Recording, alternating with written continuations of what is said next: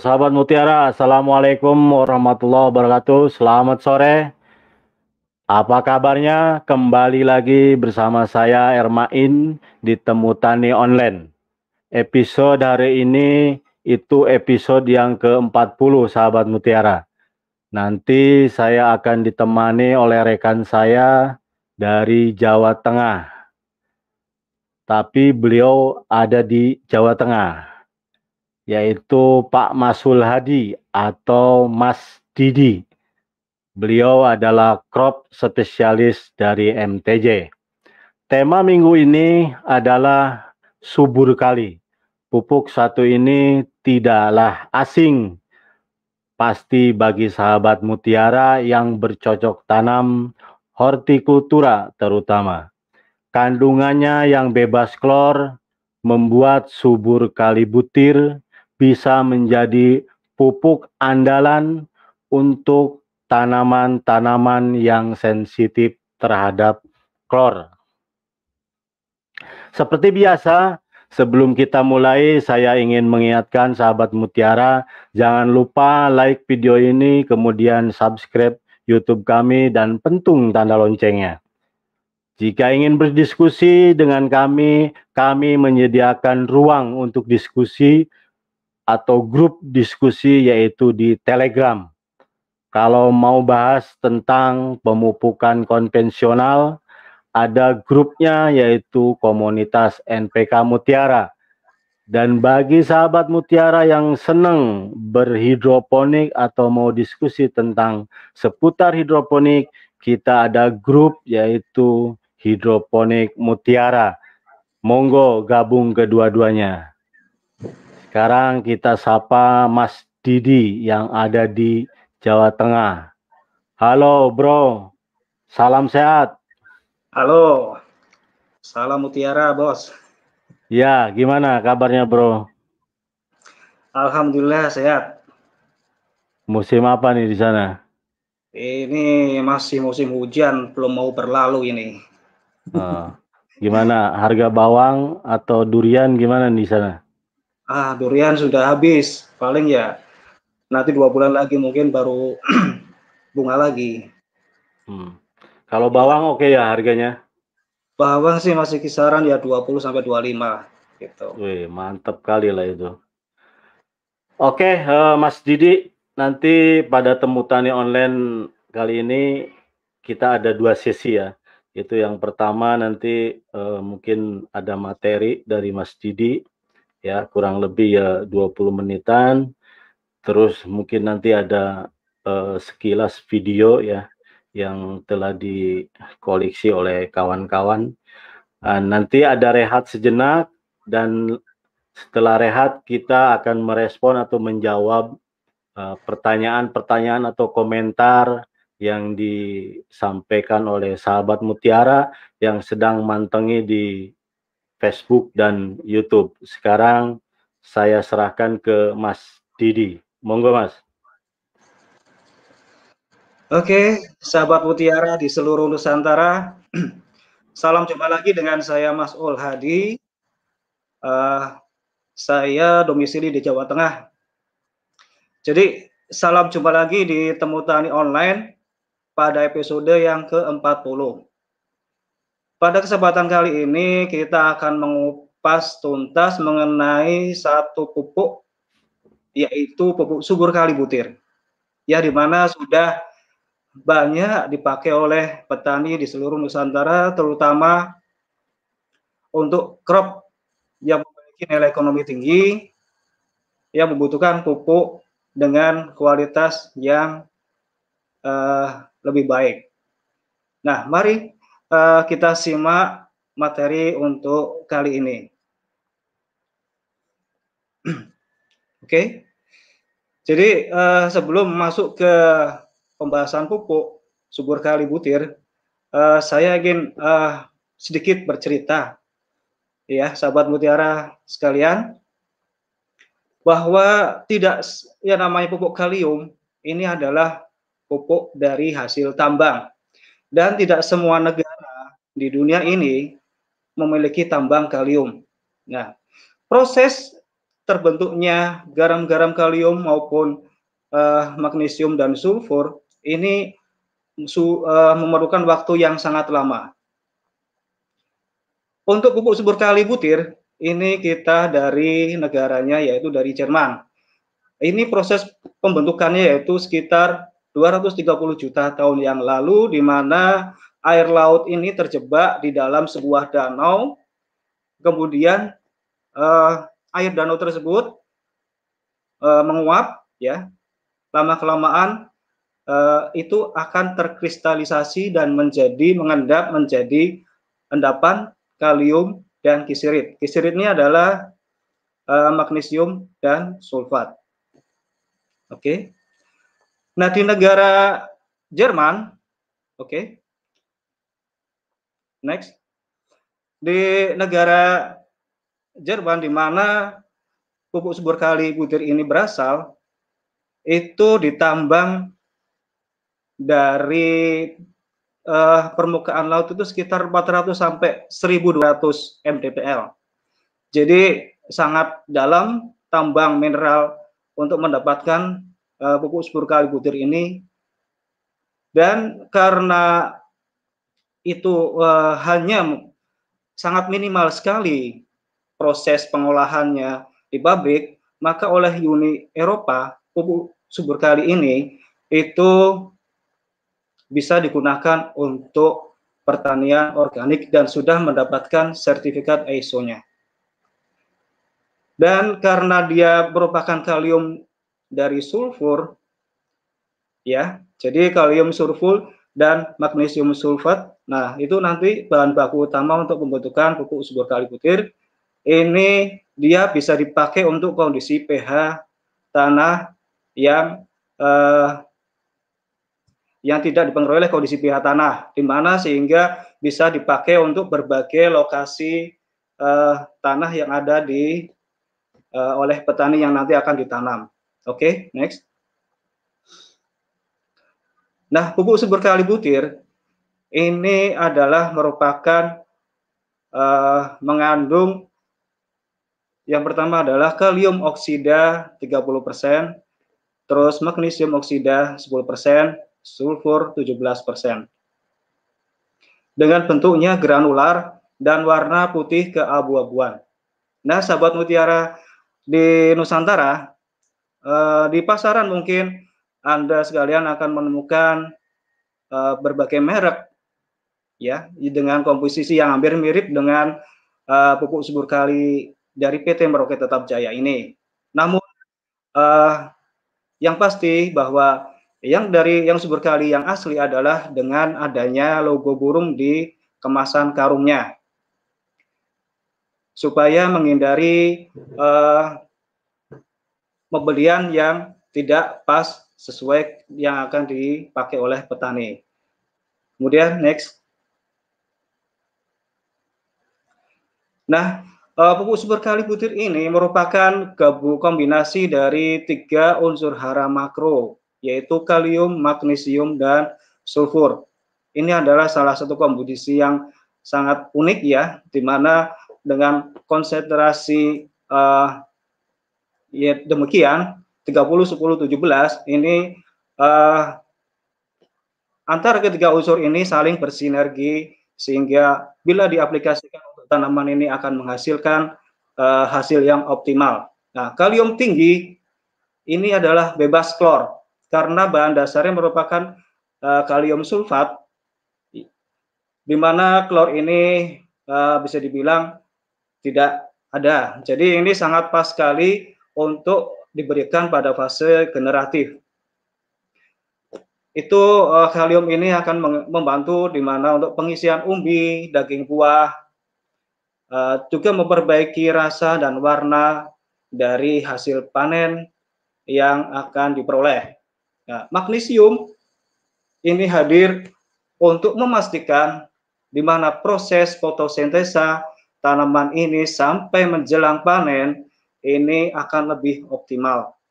Karena magnesium ini sendiri adalah merupakan inti dari zat hijau daun atau klorofil yang akan uh, bisa uh, memanfaatkan sinar matahari ini lebih baik. Dan sulfur ini adalah salah satu unsur hara yang berperan untuk meningkatkan kualitas uh, aroma dan uh, produksi minyak.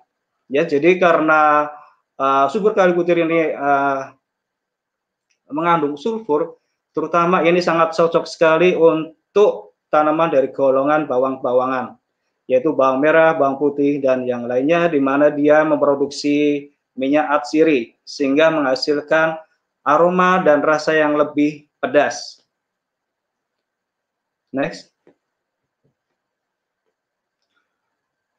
Nah, untuk unsur hara yang pertama yaitu uh, unsur hara kalium.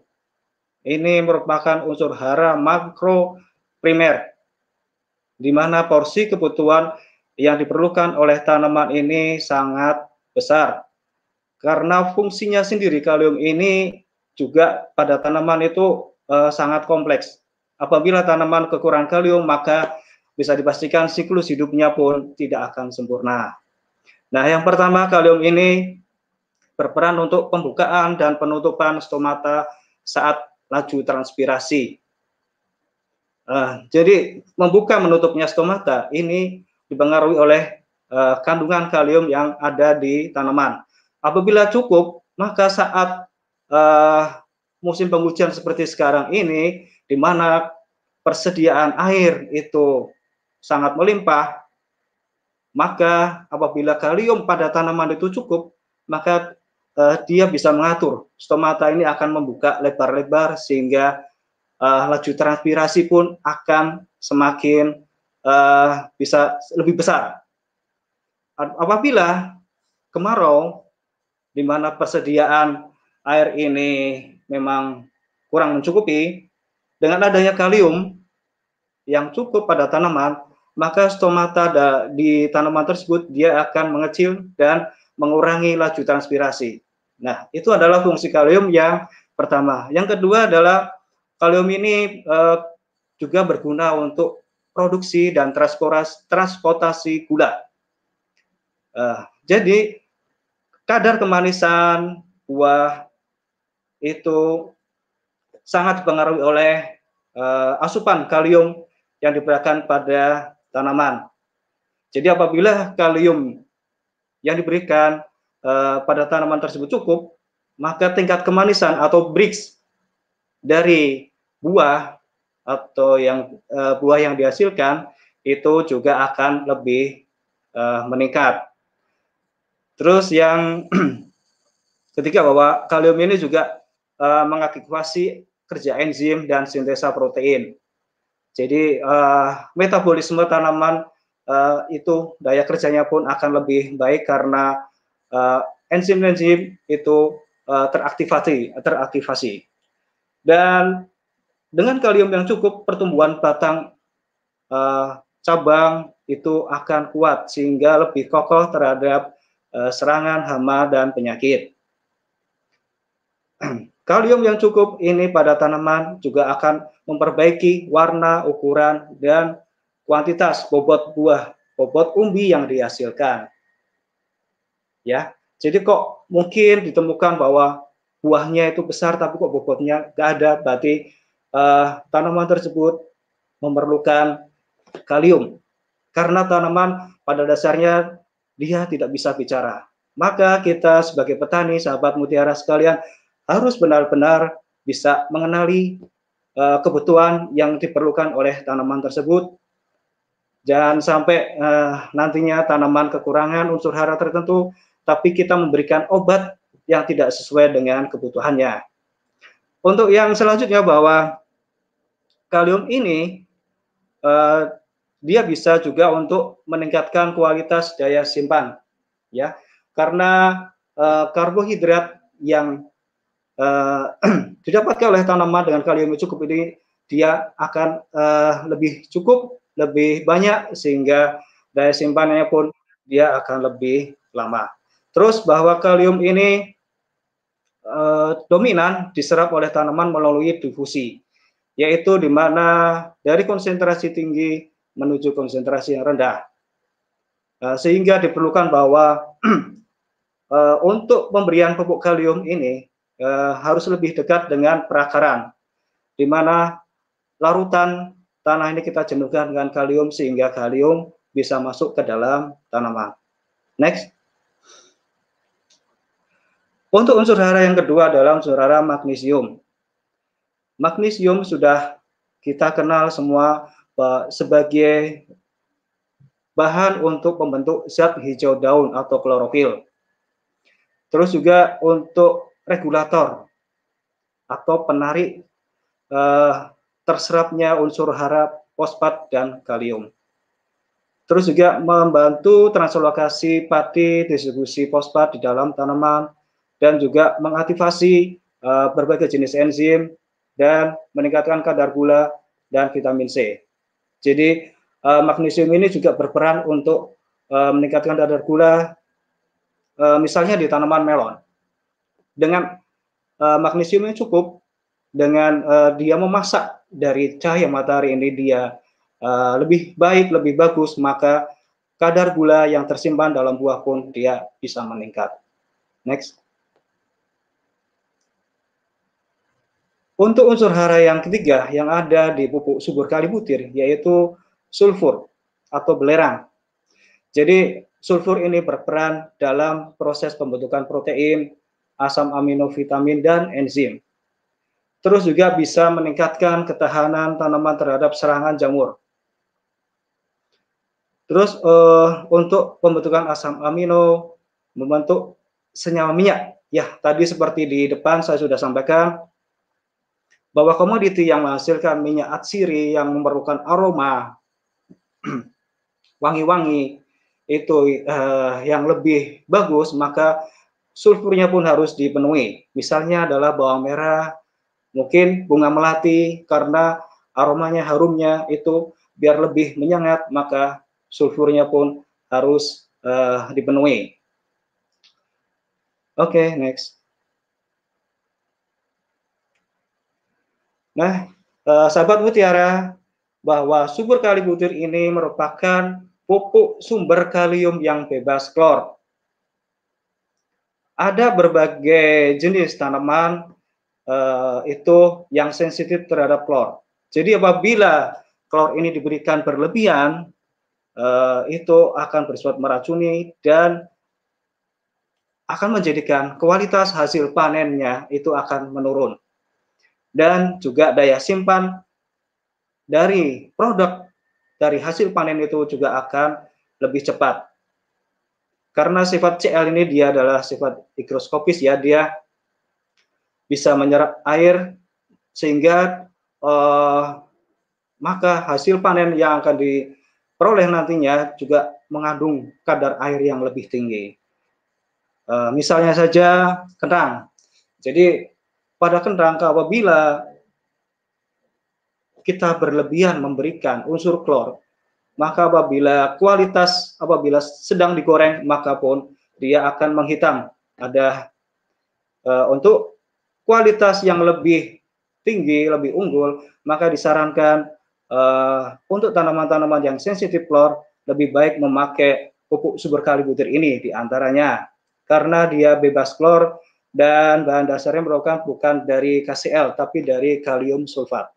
Nah, contoh tanaman yang sensitif terhadap klor yaitu stroberi, bawang merah, jeruk, tomat, selada, cabai, durian. Nah, durian ini sensitif klor ini. Jadi kalau kelebihan klor maka uh, bisa jadi daging buahnya menjadi lembek, jadi banyak ya, mengandung banyak air. Terus juga ada kubis, apel, kopi, nanas, dan kentang. Oke. Okay. Nah, uh, pupuk subur kali butir ini uh, kita aplikasikan kepada taman, kita berikan bisa dengan cara ditabur, yaitu ditabur dengan sekeliling di bawah tajuk tanaman, terus kita tabur merata di bedengan, dan uh, itu sangat available, uh, sangat bisa sekali untuk pupuk subur kali butir ini diberikan dengan pupuk NPK, baik itu tunggal maupun uh, yang majemuk. Jadi dengan kombinasi hara yang uh, berimbang itu uh, semoga hasil pertanian kita ke depan juga uh, bisa lebih baik. Sahabat Mutiara sekalian, mungkin demikian dari saya uh, untuk materi uh, mengenai pupuk subur kali butir ini. Terima kasih. Oke, terima kasih Mas Didi. Uh, materinya mudah-mudahan nanti uh, sahabat Mutiara yang nonton uh, jelas ya. Apabila nanti kurang jelas, silahkan tanyakan atau komentar, ditulis di kolom komentar nanti uh, Mas Didi dengan saya akan meresponnya atau menjawabnya satu persatu. Uh, sebelum nanti kita menjawab pertanyaan dari sahabat Mutiara, kita akan rehat sejenak, Mas Didi. Oh baik, Silakan. Pak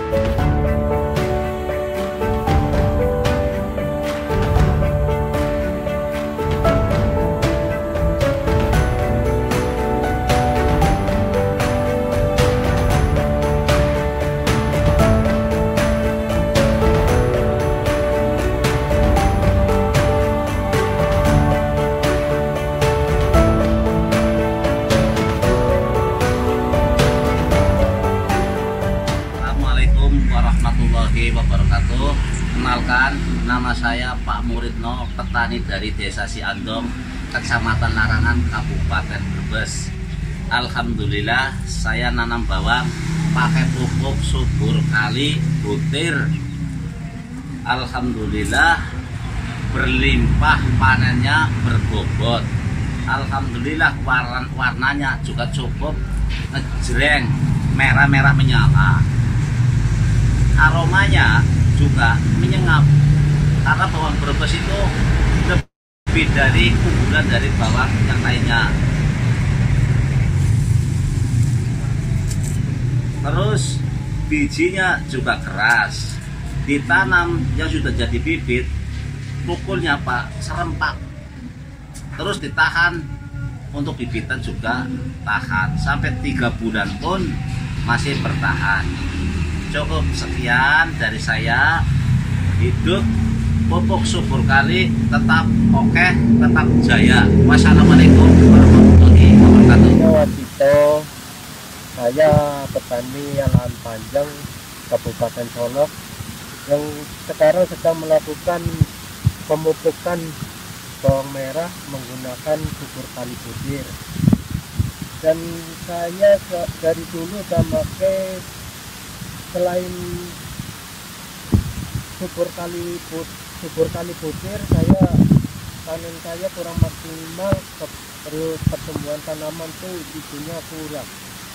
Kalau semenjak sekarang saya sudah pakai subur kali butir saya daun bawang merah saya bisa pekat terus batang besar dan merah dan hasil panennya maksimal. Lalu bawang lalu batang bawang merah saya merah padat merah pekat dan padat